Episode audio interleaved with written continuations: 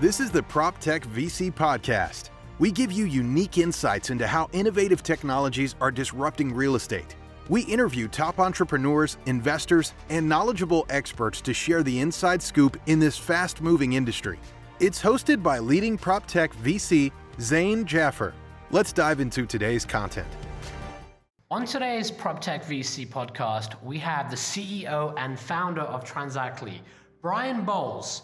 They're helping agents and those involved in real estate transactions be more productive, and they're also venture-backed. So Bryan, what's going on in the industry right now? How are you? Well, I'm doing well. There is quite a bit going on in the industry. It's a very interesting time, and I've been in it quite a while, so it's nice to have all this going on. You don't get bored. For sure. Tell us a bit about your background. You've come quite a long way, and I'm sure those experiences have helped you now to disrupt the industry. So give us a sort of quick overview on your background. Yeah, and I'll come back to disrupt because I think that's one where it's a little challenging to disrupt this industry is what I found. So, prior to real estate, I have a technology background in the financial services industry. And then I got into real estate the way a lot of other people do. You kind of fall into it. And I was investing in residential properties. And then I thought, there's a better way to do this. Agent and brokerage thing. So I started a brokerage, scaled that brokerage, and then within it, I started a number of other companies, a property management company to which I exited, another digital marketing company for people to better advertise their properties online. And then I started this company, Transactly, out of that brokerage as well. Now, what was going through your mind when you were running the property management company and trying to figure out what you want to do? First thing, if you know anything about property management, is how do I get out of property management? Because it's painful. It's very painful, but there's a lot of opportunity there, I think, still. And we did it because at that time the industry, it was 2012 when we got into property management, and we did it because a lot of the homes that we wanted to sell just would not sell. So we had owners that we became this term called accidental landlords, and we really ran with that, did well with it until we got so beat up from property management we decided to sell. Right, getting those calls at random times for some issues like my toilet's clogged or this isn't working, and having to work around the clock. As I got into real estate, I was speaking to a fund manager, and the advice they gave me was, I don't think you can really understand real estate as an investor until you have put yourself down as the property manager and you're called constantly, and you start to appreciate it's those little things that really make real estate work and how difficult those little things are. And that was really interesting advice for me. I didn't end up being the property manager. I was kind of afraid when I spoke to a few people and decided just instead to find a good property manager. But there's truth in that, right? Absolutely. I mean, we bootstrapped it, so we did take, and I personally took a lot of those calls early. But even as you start to scale the team and you have, at scale, fairly large teams handling that for you, you still hear the noise, and it's tough. It's a tough business to be in. In this real estate industry, the assumption is that with technology coming, it's going to cut out all the middlemen, all the people taking fees. In that, you've got your financiers and lenders, you've got your property managers, you've got your agents, and these are just sort of three big categories. Is it not true that this is the worst time to be an agent with all the disruption happening? Well, the worst time to be an agent is an interesting phrase. It's the worst time to try to be a new agent, and it's not necessarily because of all that competition. It's because of a lack of inventory right now. We hear it from even some top teams that they just feel beat up at the end of the day because they'll show literally hundreds of properties and miss out on offers, and it's very challenging. And then they will miss out on things because of new incumbents like Open Door or this, iBuyer concept, which basically people making a market in the industry. But I don't think agents will ever go away. I think there will continue to be downward pressure on commission, probably more than ever. And you'll see some consolidation. But look, I came up early in my career in the dot-com boom with Scott Trade and ETrade and Schwab's. And at that time it was, all the stockbrokers with like Edward Jones and Charles Schwab, they're going to go away. They didn't. They're still doing incredibly well. So there's tons of room. in this market, especially with real estate. It's huge. So going back to that comment about disruption, it's more of an evolution, I think, but I don't think anything's going to just turn what we know as, you know, in terms of a real estate agent. I don't think anything's going to turn that on its head. Well, which way is the market going? Are you going to see smaller shops come up, or are you going to see consolidation where people are going to have to hang their hat on a, you know, large brokerage firm, and the large brokerage firms are just going to get larger and larger? Or do you see there'll be more fragmentation?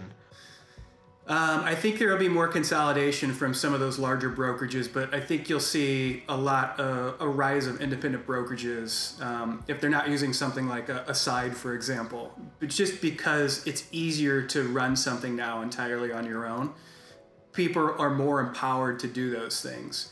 But you see companies like EXP, which are taking some of those and allowing those teams to do that same thing. So I think those that'll struggle will be some of the more traditional big box franchisers that we've seen in the past, and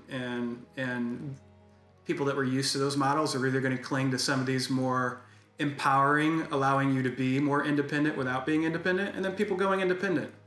So I'm not sure if I'm giving you the answer you're looking for, but I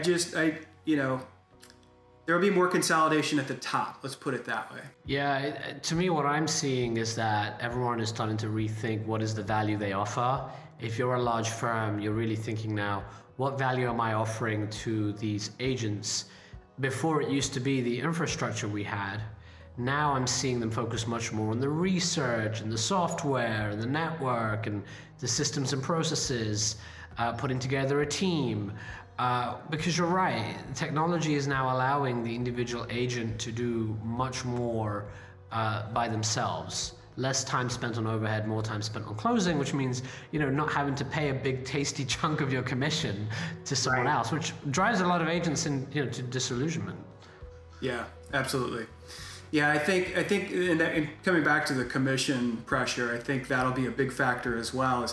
I think there'll be much more transparency to how agents get paid, particularly on the buyer agency side. That'll cause agents to lower their commissions in some way, which will make them change what kind of brokerage they affiliate themselves with. But again, it's an evolution. Nothing, I think, is quick in this industry. So is it going to be an evolution where it's technology driven and it's all AI and you've got these iBots out there, right? Or iBuyers? Or do you think the humans are going to, you know, be in control and will be able to justify the commission they take as playing a role of an agent?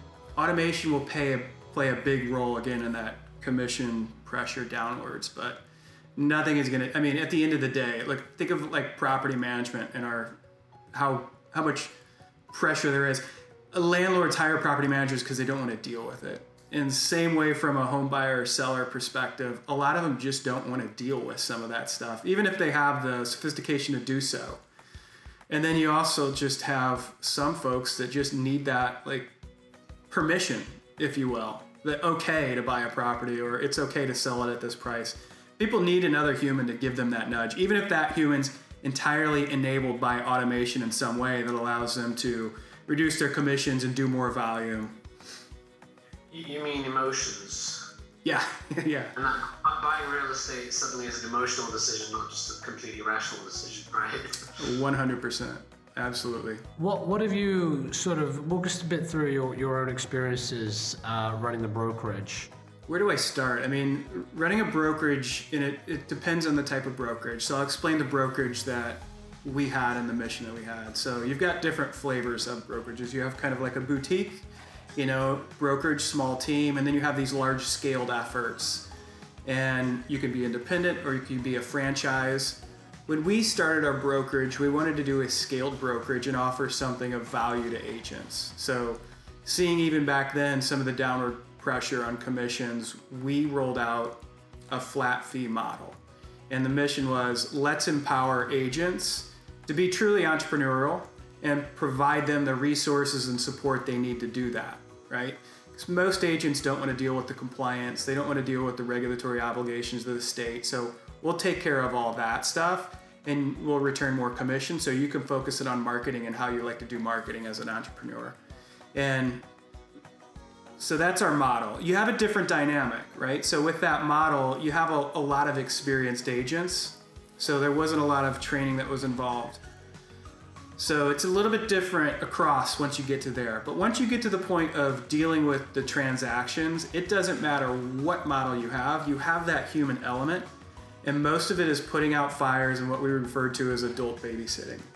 It was literally talking to the home buyers and sellers because, you know, they weren't happy with the inspection, you know, they couldn't get in touch with their agent, they weren't sure what they're supposed to do next, what was going on at the time. There was a lot of just adult babysitting is the best way that we could put it. You know, the minor arguments over a $400 inspection item, which you're finally like, okay, well, we'll just reduce our commission and you can have it. It's not that big of a deal when you're buying a $500,000 property to argue over a $400 inspection item. So it's a lot of that. And that is across the board at all brokerages. And that's exactly why, too, I don't think humans will ever be removed from this process.